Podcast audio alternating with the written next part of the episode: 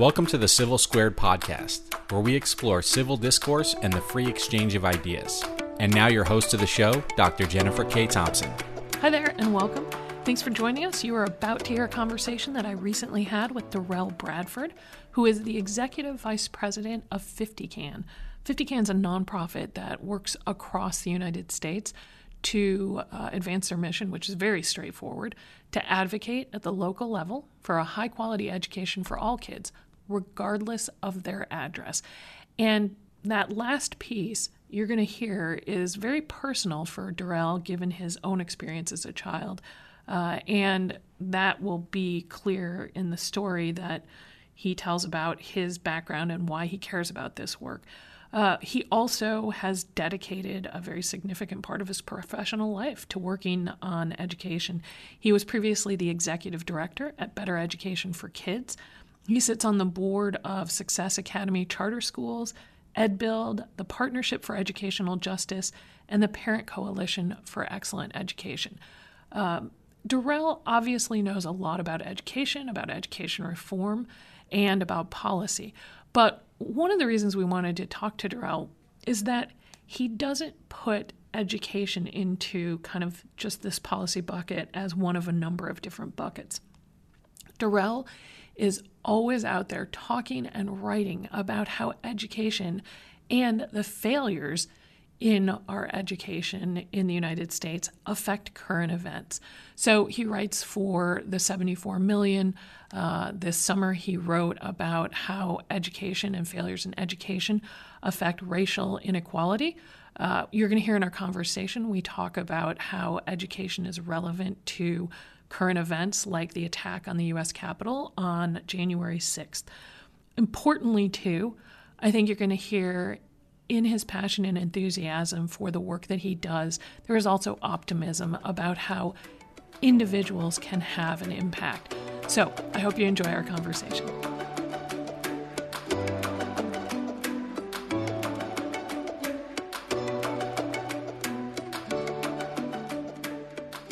I've heard a lot of people talk about education reform, talk about education policy, and I'm sure all the people that I have heard talk are have interesting stories, have important things to say, but there's a sense in which there's so much out there about education reform that it can get a little it can get a little monotonous and overwhelming and then like oh it's another talk about education reform one of the reasons we really wanted to talk to you is because i've heard you speak several times now and every time you speak I sit up and listen. And I think part of that has to do with your sort of personal approach to this. So let's start with how you got into the work that you're doing and what you are now doing at 50CAN uh, and how that fits into your own narrative about what's important.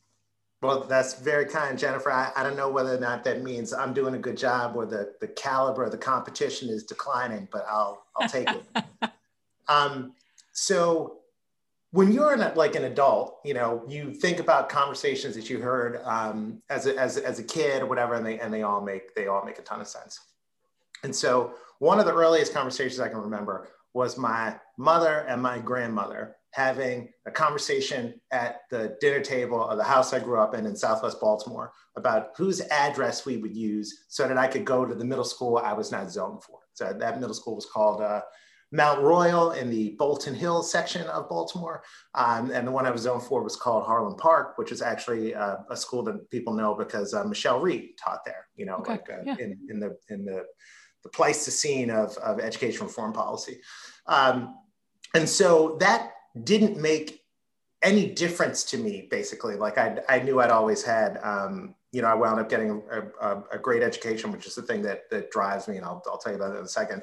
But it didn't matter to me in a in a professional way until um, August 2001. Um, I've been I was working in Manhattan. I had a job in the publishing industry. I was like running a magazine, and and, and that was fun. Um, and the magazine folded, and like two weeks later, 9/11 happened. Hmm. And uh, and I don't need to tell anybody what that was like. I was trying to figure out what I was going to do. Um, and in the spring, a friend of mine from the University of Pennsylvania was like, My father just started this nonprofit in New Jersey. Maybe you can help them. And I was like, I'll do whatever they want me to do. And so on August 17, 2002, I got on a plane and I flew to Milwaukee, Wisconsin to learn about the Milwaukee Parental Choice Program, about charter schools, about how the how the district was responding to competition, about the legal battles that had brought that into existence, just a whole big, you know, like the whole panoply of, of, yeah. of you know, early ed policy at that point, which was like largely grounded in, in school choice stuff. And uh, and I was like, wow, like there's this whole universe of people out here who are working to make sure that my mom and grandmother never have to have that conversation about where about where I go to school. You know. Um, so if I can just stop you for a minute, I mean, sure. When we're kids, so much of our lives is the norm, right? We don't. Um, uh, I grew up in an area that, you know, demographically was one way. And when I got to college, I realized, you know, the world was a very different way, right? Sure. But you think that's the norm because it's what you did it seem to you as a kid like this is just this is just the norm. It's not something unusual. It's not something that's out of the ordinary or that my family has to go to extraordinary lengths. Or, you know, I mean, like having to use someone else's address. Yeah. Yeah. It, it seemed wholly normal. Yeah. Um, yeah. Because I wasn't the only person I knew whose family had to have that had to have that conversation, right? So yeah. um, I have this joke ab- about it, and it's not we can it's not just about school choice policy, but because you know school choice meant so much to me in terms of like where I went to school and, and the person I was able to, to become, it's the policy bucket that I care about the most, you know? Yeah. But um, there's normally four ways that all Americans, right, um, de- get deal, deal with school choice or have school choice, right? You, you're lucky like me, right? I, I got a scholarship. I went to an independent um, K-12 uh, all boys day school and it changed my life. You're rich, so you buy the right house, you pay for tuition, you do any of these things like you, you know, you get school choice through the mortgage market. You're connected. So you know somebody who gives you the hookup, right? They do you the favor, you know, you're like, you're my boy, you know, um, or you lie, right? Which is kind of like the like the, the the black market of edu- of of education choice, right? right, right. You, you tell somebody you live someplace that you don't live to get access to school that's supposed to be free, but if they find out that you don't live there, you have to pay for it yeah, you know yeah. um, and because that is that ritual the you know that ritual is so pervasive right everybody's just on that hamster wheel all yeah, the time yeah. you know uh, and so you don't think it's you don't think it's abnormal because everybody's doing it and then one day in the future like you get a job in public policy and you're like wow like the incentives around all this are like really kind of busted like, yeah. like, like maybe maybe we don't want to make people you know maybe maybe we don't want to support systems that have off-duty police officers follow kids home to find out whether or not they maybe that is an unintended consequence of a system that assigns people to schools based on where they live. Maybe maybe that's not what we meant you know? Yeah. and then it all just becomes real in a very different way.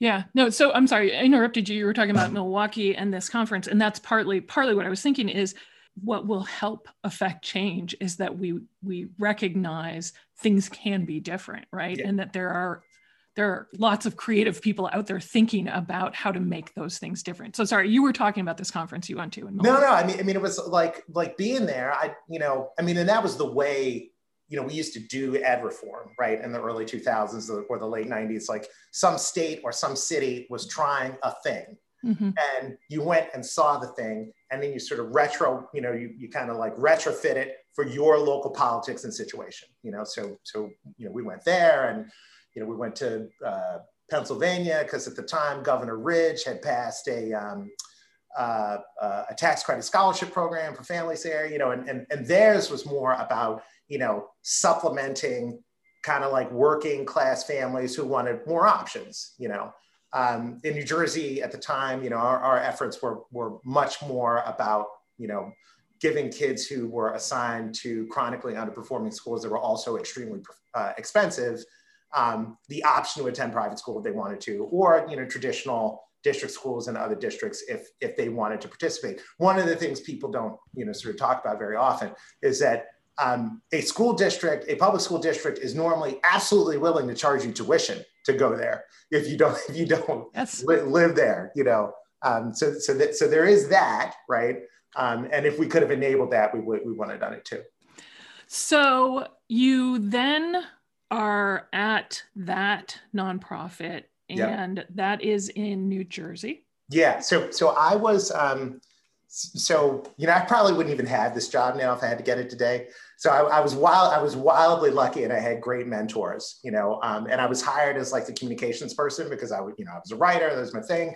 Um, and I got promoted, and I wound up having like a few of our strategy buckets under me. So you know we had a couple of lawyers that used to just basically give school districts hell uh, yeah. on like yeah. you know IEPs and a whole bunch of other stuff. You know, they were very like creative. We we had what we call the School Choice Alliance um, that I kind of co-led with with one with our our lobbyists, and that was you know that was our coalition. It was like African American ministers and the Hispanic business community, and you know the like the sort of uh, the Catholic school apparatus and you know some civil rights folks and some people believe in living, limited government and, and individual agency and those kinds of things. And, and that was that was great.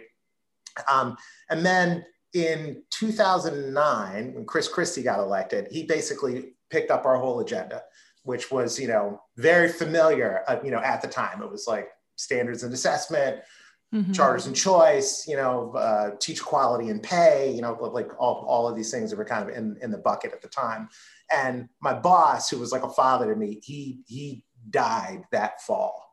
Um, and it was like it was horrible, but I, I took over for him, and mm-hmm. it really, um, you know, just from like a career standpoint, you know, like it it put me on kind of a, a different trajectory. So you know, I was there for like another year and a half, and you know, we got our our bill sort of to the two inch line. It didn't happen. I worked for another organization. We helped um, overhaul the like uh, how teachers receive tenure in, in New Jersey, um, which was important, like tenure and, and, teacher evaluation. So I learned a lot about that, you know, while I was doing it, learned a lot about elections, learned mm. a lot about how to try to win them, like, because that obviously yeah. matters. Um, but in the end, you know, the thing that is most important to me was, is like your zip code should determine the kind of school you go to. And so uh, after a while, you know, we sort of parted ways, and um, and I and I joined the 50CAN network. Um, at first, run was sort of rebooting its presence in New York, where I'd lived for a really long time. Even though I worked in New Jersey, I was in New York for like 14 years. Um, and uh, and it was you know largely a press lane. I like to write and fight about you know things. um, and then o- over time, I wound up taking a role on, on our executive team. So I help our, you know, the states in our network. Um, I have my own individual projects, like I, I run a fellowship, that kind of stuff. Um, and then I have a big bucket of my own work, which is just around like policy and advocacy, like teaching people to be good advocates, like writing about great things that are happening local and, and locally and you know the barriers to scaling them uh, uh, and those sorts of things so i'm enormously lucky to, yeah. to be in this position. I have great colleagues, and I'm um, I get to think about things that that that matter to me deeply, um, and then talk to the world about them. And and you know, it's a great job. If you can get it, you should get it. So. that sounds like I would imagine that they think they're lucky to have you as well. um, so if you were gonna, I, I think people, I don't think education is a left right issue, but I think we often think about it in terms of left right because it's related to policy. You have to think about elections, those kind of things. Like the what's the elevator sort of pitch of 50CAN and what you do, and is it a political organization? Yeah, so uh, we support local leaders who are working to improve education policy in their states through advocacy, policy work, or elections. Um, we're deeply invested in local people because local context is everything. Uh, you know, ed, the education is like so hyper local on, on, on, purpose. Yeah. Um, and we, the way we do that is we centralize a bunch of stuff that no local advocate wants to do, um, so that they can do what they want to do. You know? so, so like, what's an example of the kind of stuff you centralize in order to get, in order to uh, let the local yeah. people focus on what they do well? Sure, payroll, like oh, some, right yeah, some aspects of fundraising, accountability, mm-hmm. you know, that kind of that kind of stuff with, you know, like HR, uh, like like all of the things, all, all of the the mundane things that an advocate is like, dude, I want to be at the Capitol. Like, yeah, why, yeah. Why are, we, why are, we, doing this? Why are we doing this Oh yes, yes, yes, yes. I very much, I, I sympathize with that. Yeah, I, I thought you would. yeah, you would. Oh. totally. So, okay, so I wanna, I wanna talk about in, in addition to uh, when I hear you speak. I, I always sit up and listen. I was looking at the bios on the 50CAN website. And, you know, a lot of times you look at people's bios and you're like, blah, blah, blah, whatever. You know, yeah, they went to school here and there. What I love about the website and the way the bio the biographies are structured is everybody responds to this question about, you know, um, who I aspire to be. And your answer to this, I loved, uh, was Neo from the Matrix. And I think, let me find it because I wrote it down because I thought it was so great.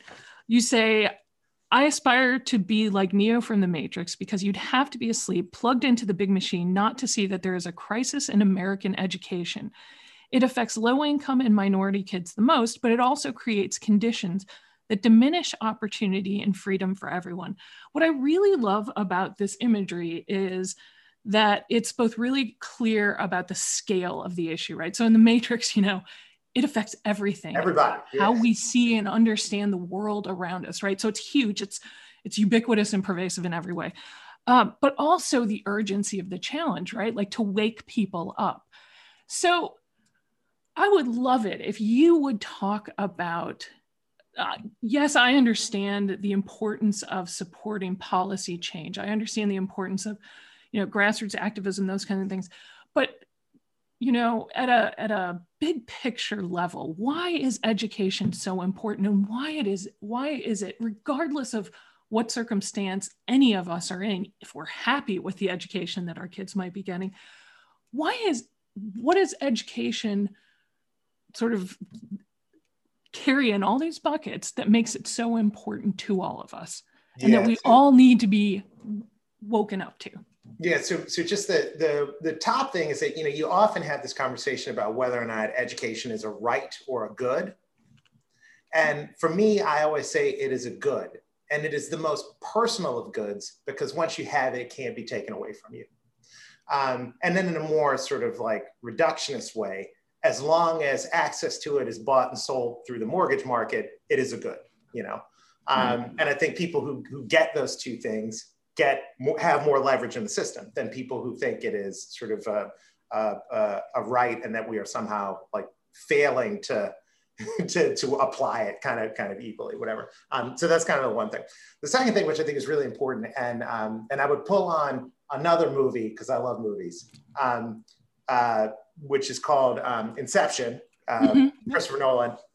There's a great part in there where they're talking about the heist, you know, like and what and what they're going to steal. I don't want to ru- ruin it for anybody who hasn't seen, but it's been out long enough that everybody should know what happens. Yeah. Um, and the uh, the guy that who's called the forger, he says you have to. The idea has to be really simple, and the the the person has to believe that it is their idea, right? And so it occurs to me, and this is kind of why, from a policy standpoint, this moment is so um, impactful and, and important, that what we are trying to do when we talk about education or how we could have, how we could better deliver education in America in a way that allowed more children to become the best version of themselves, right? Um, is to convince people of something very simple that it does not have to be the way it is. Yeah. Right. Yeah. Right. It's, it's just it's just that it's just that easy.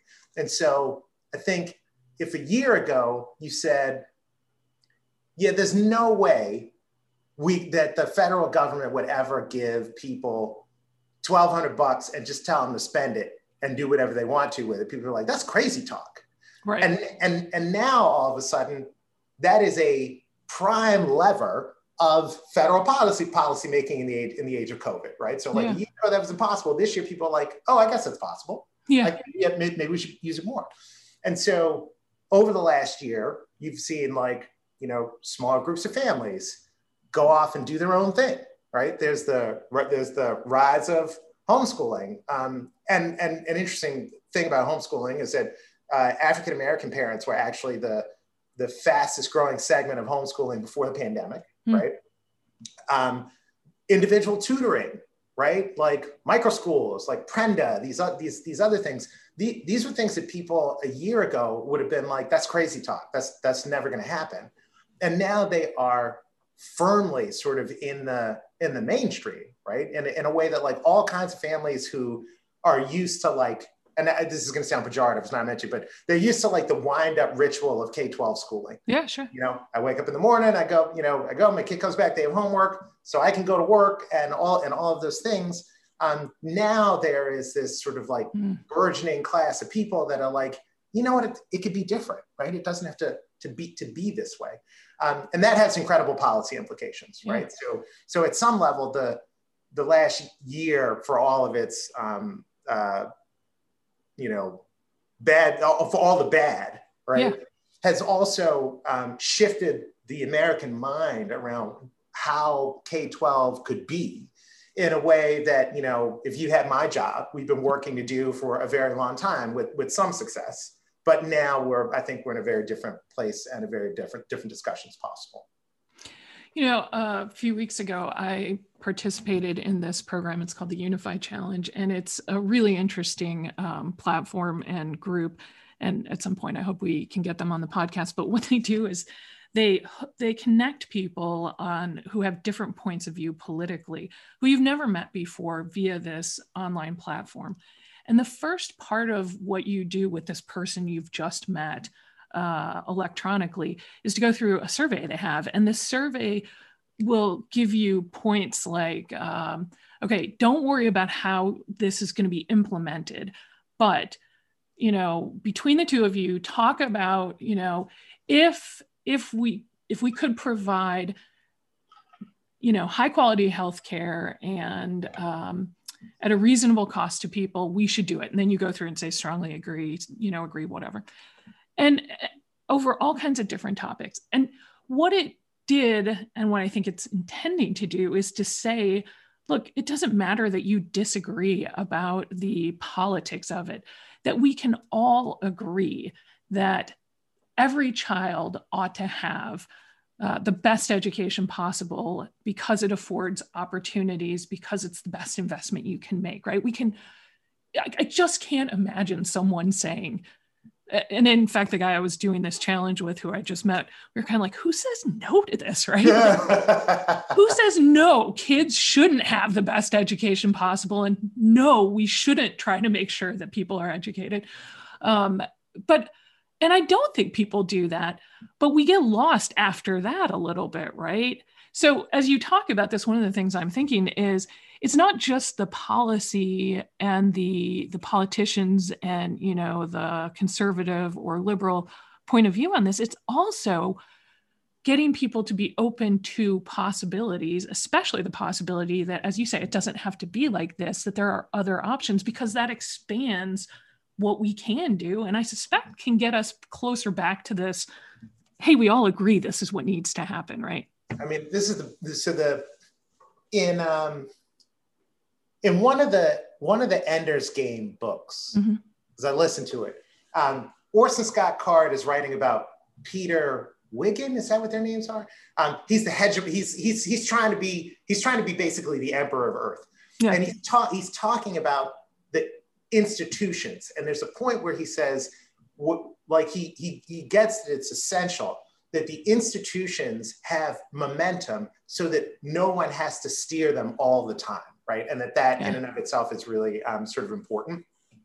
And so I think about that a lot in this discussion because like the best thing and the worst thing about our institutions is that they have m- momentum, right? right? So so like if if no one is at the wheel, they will carry on.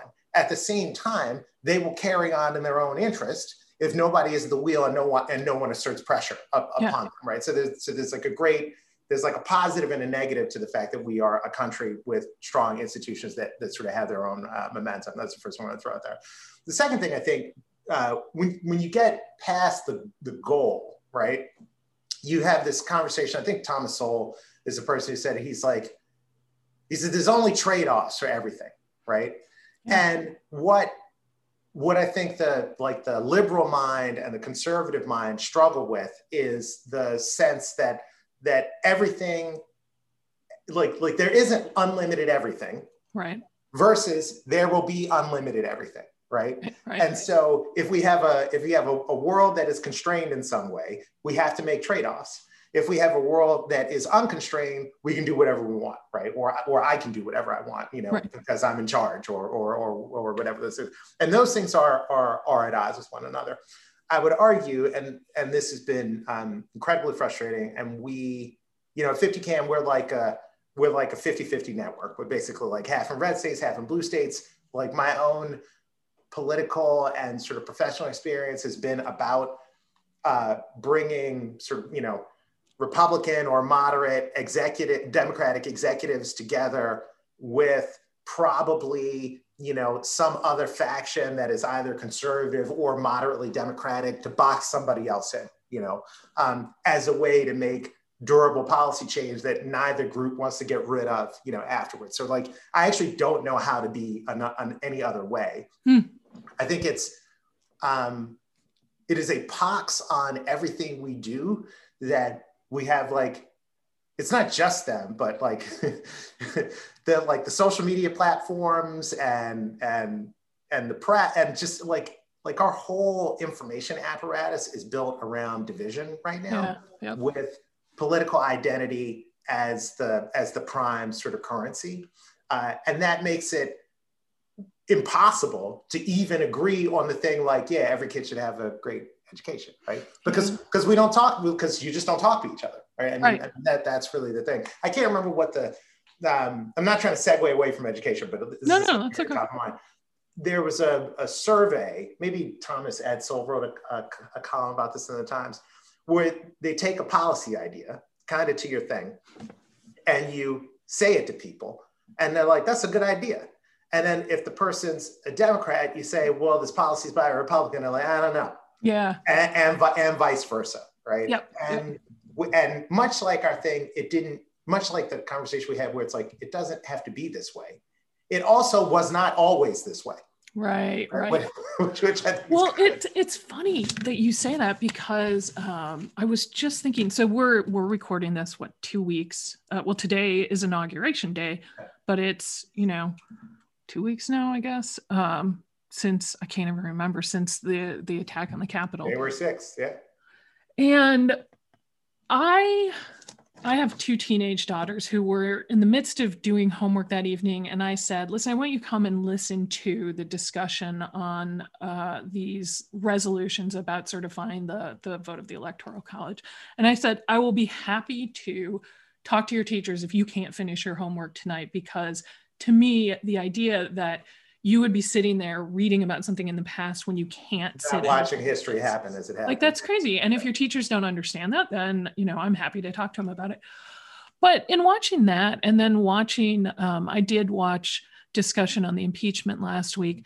One thing, and I, and I discussed this with one of my colleagues. I mean, one thing that really struck me is and and i will first i will preface this by saying when i hear people make calls for we need to learn about the founders we need to learn about american history i know that that comes from a good place but it can be kind of like a hammer you know but i did think one of the things that i do remember reading uh, thomas jefferson saying about the importance of education and i don't think by the way, I don't want to endorse everything Jefferson ever said about education. But one of the things I really, really, really remember is one of the important things about historical education is to remind us of what has happened in the past. And if we don't know about it, right, and we don't think about it, we may subject ourselves to, you know, I think he says tyrannies and things like that. But it, it occurred to me in watching this that somehow we've gotten to the point where we think, in terms of history, that we never disagreed about stuff, right? And that, you know, and and in fact, when if you want to go look at the founders you look at the madison's notes on the federal convention. I mean there's people with personalities who are saying stuff that's kind of crazy you know?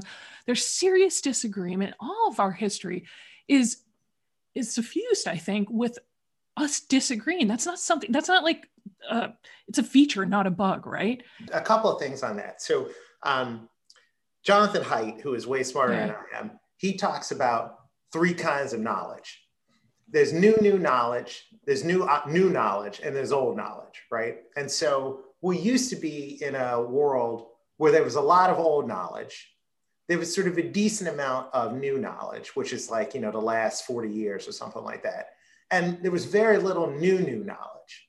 And now that's kind of on its head. We get so much new, new knowledge every second that it boxes out sort of kind of new knowledge and all the old stuff, right? And because of that, there is almost like a, um, this is going to sound negative, but, but there is an ignorance of the fact that human existence is on a loop, right? And that in, in many respects, the challenges of any moment are the challenges of a prior moment that you do or don't know about, right? And human beings have navigated these things well or poorly in the past, and there's something to, to learn from how they attack those things, right? And so, you know, for instance, like everybody is like, I hate the electoral college. And it's like, two weeks ago, you didn't hate it. You know, right. because you know, like right. few weeks ago, it was making sure that somebody didn't just grab the mic and uh, and put their own, you know, passion and self-interest ahead of the republic and the process in a way that arrested it. You know, and there's a reason for that, right? Like that, yeah. there it was on display. Guess what? You know, um, so I think that's uh, uh, that's sort of super um, important to re- remember. At the same time, it's like the to your point about disagreement. Yeah. What has become most difficult is not to disagree. That's become really easy. It is to do so disagree. It is to do so agreeably. Right. right? Where where after we do it, you know, like I, I, know you, I know you're a good person. You know, I'm a good person. We have different motivations. Maybe we disagree on the policy, but you don't think I'm evil. Right. right? Or, or, or, whatever. stupid or yeah. whatever because you disagree with me. Cor- correct. Correct. And the frustrating thing about that, and like, you know, like Tip O'Neill said, all politics is local, right? All, all the stuff we do is, is local, is that the kind of relationship you need to have to understand the motivations of somebody else um, and why they disagree with you in a way that lets you recover requires like some FaceTime and some proximity.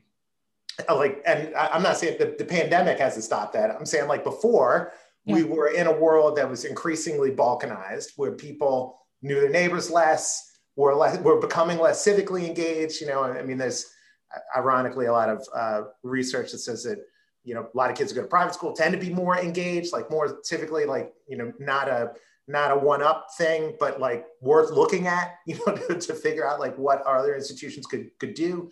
Um, but the you know the culture of alienation, right? We can get anything we want. We can we can text a person on the other side of the world we've never seen, but you know you don't know your neighbor and like you're not engaged locally in a way that builds you know relationships and and community. Like the the fact that those two things are in such are at such odds with one another right now just makes the the politics you know yeah. uh, yeah. Totally. Well and so i think and i don't want to push you into you know opining on something if you don't want to talk about this but but i guess in thinking about the way you think about education and why education is important. And i don't want to say that education is a panacea for all of these problems right. but but education has a really important role, doesn't it, in this, in terms of thinking about it is possible that the way we approach education, I think, can affect the way we approach those disagreements. It is possible that education and the way we approach education can address uh, challenges of inequality, all of these things. I mean, is that true from your point of view? Like education what what do we need to be doing in terms of education and how is education going to help us with this yeah so so you know a lot of my colleagues who are who i think are to the left of me spend are, are in this conversation right now about all the other things that affect a child's life and whether or not those things are more important than education to, to me um, the only person who extracts, who, who, who sort of achieves justice in an, in, in an institution in a way that is equal to the, the dream of the founders, right? Is a person who's really well educated, right? There are no people who are who are like you know moderately okay at reading who are on the Supreme Court, right? Right. You know, so right. so so these things are inextricably linked. Um, and then just to, to go back to my um, my point of earlier, like a, a person who's not well educated, in my humble opinion, is is also never truly alive, right? Because your your relationships aren't as rich, you you know, whatever. It's and and I and I'm just going to define education, you know, broadly. I'm not trying to put people like in a in a in a box and be like, oh, you're an elitist, you went to this, you know, whatever. Right. But but you know, like the certainly literacy being a key, key component of it. Yeah, I think we can all agree on that. Yeah. yeah, yeah. I, I hope so. I hope so. I hope so um, yeah. But the so um so it's so education to me is just like the the like the foundation upon which like human existence is built, right? And and the the individual human ex- existence um, is best expressed. So I, I think that's super important. The the challenge I think is so you Yuval Levin wrote a piece about this. It was sort of like like what conservatives want from education, and mm-hmm. I think you know there's there's probably a progressive analog to it too. Um, but he, he was basically saying that the policies you support for education are about what you value, and that conservative that conservatives value values, right? And so the they they see you know institutions as a way to transmit the values that um, that helped us get here, right? And they're, you know, my friends who are sort of to, to the left of Yuval Levin, who's like a lot of people, uh, are, are, are, are see the institutions more as a, a way to change our society in a, in a, in a like that addresses injustices that they feel like have not been addressed to this point, right? And there's overlap bet- between these two things, but it ain't complete, right? Yeah, yeah. Um, and and there's certainly conflict in the areas that that do not um, that do not align completely. Um, and so I would just get to, to the bottom of this this question of like what role education plays and like what role you think it should play in our society. You know, there are people who are like education is about you being able to do something, and there are people who are about education being about you being able to be something, mm-hmm. right? Um, and the do and the be are just different parts of, of, of the brain. And if you set up a system about be, it's going to look different than if you set up a system about do. Mm-hmm. Um, and I'd love to have that conversation, you know, uh, one with sort of like more overlap. I think right now we're in a very kind of tenuous moment. And it's, it's partly about like so like civics education, obviously, right? So if you want to see um, lots of people who perhaps could have used better civics education, you could go to the Capitol on January 6th. Um, and I've, like I said, a little tongue in cheek, but I'm trying to keep it real as a, is yeah. one of the darkest days of my adult life, you know? Um, and so on the one hand, lots of people could benefit more from understanding why our institutions behave the way they do, like why they're structured as they're structured, um, even if we disagree with it, right? Sure, yeah. On the other hand, there's a there's sort of an emerging discussion, I think, where people are like, well, I know what a good citizen is, and we need to make institutions that make the people I want, yeah, who I think are good citizens. Um, and that ain't the same thing, right? That's be yeah. and do. Yeah, right? good. good. Yeah, that's great. Yeah. I love that.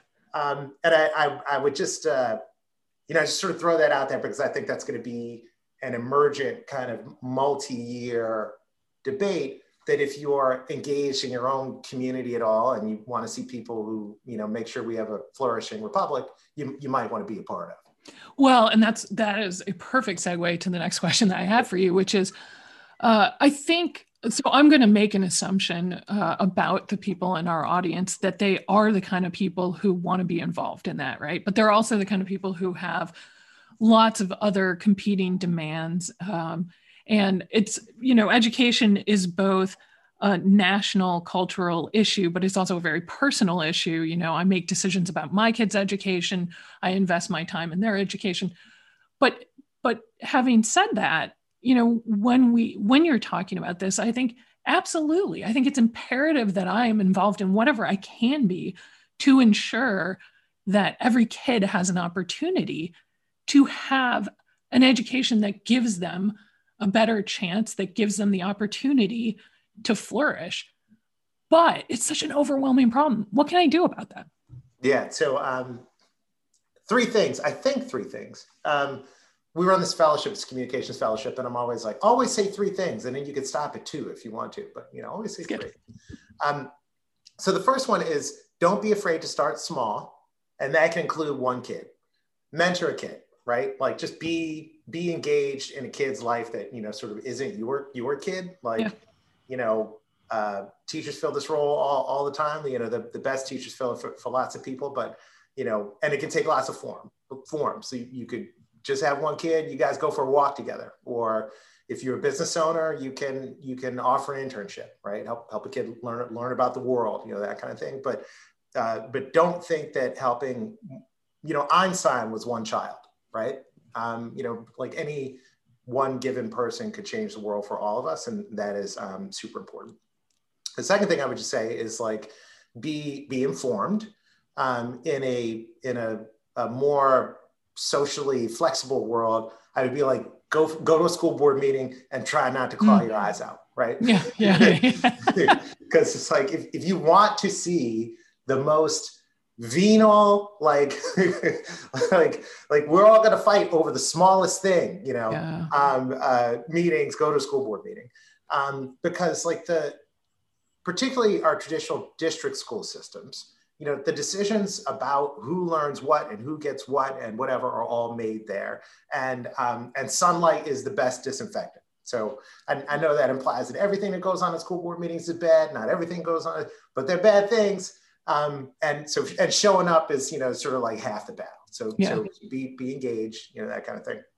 And then the, the third thing i would just say is like if you want to take on more policy change you have to be involved in the politics of how you change policy. Um, and even though school boards implement things at the local level, you know, um, most of the time education policy is set in a state context. So ask your local elect, your local assemblyman or senator or, or your governor where they stand on policy X. Um, if you do not like where they stand on policy X, you should tell them where, where, where you believe they should stand on it. If it is that important to you and they don't change their minds, you may want to support someone else who who has a position you do, um, because this is this is the way our you know our our, our system uh, works. Uh, last thing I, I, I think uh, I know I said three before. I think the last thing is just like trust but verify, right? Mm-hmm. Um, assume assume the best intentions, but you know like sometimes sometimes the so the school systems and states are all political entities. And political entities don't always have a vested interest in telling us everything. Right, right. so, like, you know, how much something costs, how successful something is, right? I mean, I mean, those are the kinds of things I think people want want to know because it's like it's like Okun's leaky bucket. So somebody on Twitter was trying to tell me that I didn't know what I was talking about, and I was like, "Dude, are you serious?" Uh, but but to me, o- Okun's bucket is about how much you're willing to lose to get the thing. And different people have different thresholds for how much loss they're willing to take to get the thing. Yeah. Um, and so, and like systems have tend to have a much like sort of lower threshold. Like they're like, we'll lose almost all of it to get this much of it, you know? And citizens, because, you know, it's your money, like you tend to have a different threshold on that. So I, I, w- I would just be like like trust but verify. Like find out about what's going on with with the bucket and go from there. And if somebody uh, is interested in doing that kind of thing in terms of getting resources for that, where's where's a good place for them to go? Yeah, uh, so it's, that's a, a, great great question. So um, uh, so you can always go. So every state has like an opaque website that tells you these things, right? So it's normally yeah. like your state at please don't come here dot doe you know? Uh, so, so, so, that's out there. Um, uh, there are a bunch of there are a bunch of sort of emerging like national media platforms that cover these things. I write for one called the 74 million um, that covers lots of different education policy uh, you know liberal conservative opinion straight news uh, great place um, there are institutions you can look at. So, you know, the Center for American Progress, if you are uh, uh, progressive and care about uh, like more money in pre-K, mm-hmm. um, the American Enterprise Institute, for instance, or the Cato Institute, if you are a, a fan of a more reserved approach. Um, uh, and, and I, you know, uh, I like what both those, I like what, I like aspects of what both of these organizations say sure. because I want to have a, a well-rounded opinion that is informed by the best aspects of, of both of what they do. I would say that the other thing too is like, you know, right now is a time of incredible um, invention. Um, and, uh, and, it, and it is, it is being catalyzed by just the necessity of figuring out how to educate kids differently in the pandemic. So I would just want people to visit a school, right? Just just look around, you know, like see how the best or worst, you know, actors are trying to tackle the challenges of today. Um, and then take the message of what's possible to your friends, right? Because yeah. you know you're the the person that lives in a house with you right now as the audience you you need to convince so, so just right that's right. Oh, that's great. That's great advice. If people want to follow you specifically is social media the best place to do that? Or apart yes, from you you mentioned we'll link to 74 million as well. No i, I appreciate that. So um, i'm on twitter mm-hmm. although i'm reserved on twitter. So if you want to see somebody who talks about education policy every once in a while um, and the english premier league a lot you can you can follow me at uh, I'm at Dyrnwyn D like David Y R N like Nancy W Y N like Nancy. Um, and then again, I, I write for the 74 and I'm, you know, if you search me, you'll find me. Um, but if we could meet in person, that would be better. Awesome. Awesome. That's great. Thank you so much. We really appreciate it. And it was, it was delightful. Thank you for having me. I appreciate yeah, it. Yeah. Awesome. Great stuff.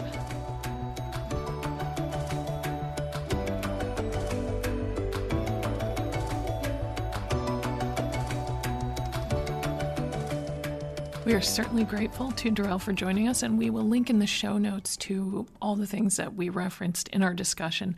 I think the thing that, from my point of view, of all the great things that Derrell had to say, I will take away is this sense that the only way we change things is if we can actually imagine that they will be different. And I think when it comes to education, it is far too easy to fall into the trap of saying, well, this is the way it's always going to be. The problem is too big. There's nothing we can do about it. If that's how we feel about it, things won't change. And if we can imagine a possibility where things don't look like the way they are today, we can actually work towards that possibility. And he's given us some great tips about how to do that. So I hope you will take those tips and I hope you will discuss this with the people around you. Thanks for joining us. Thank you for listening to this episode of the Civil Squared podcast, where we explore civil discourse and the free exchange of ideas. We'll see you next time for another conversation.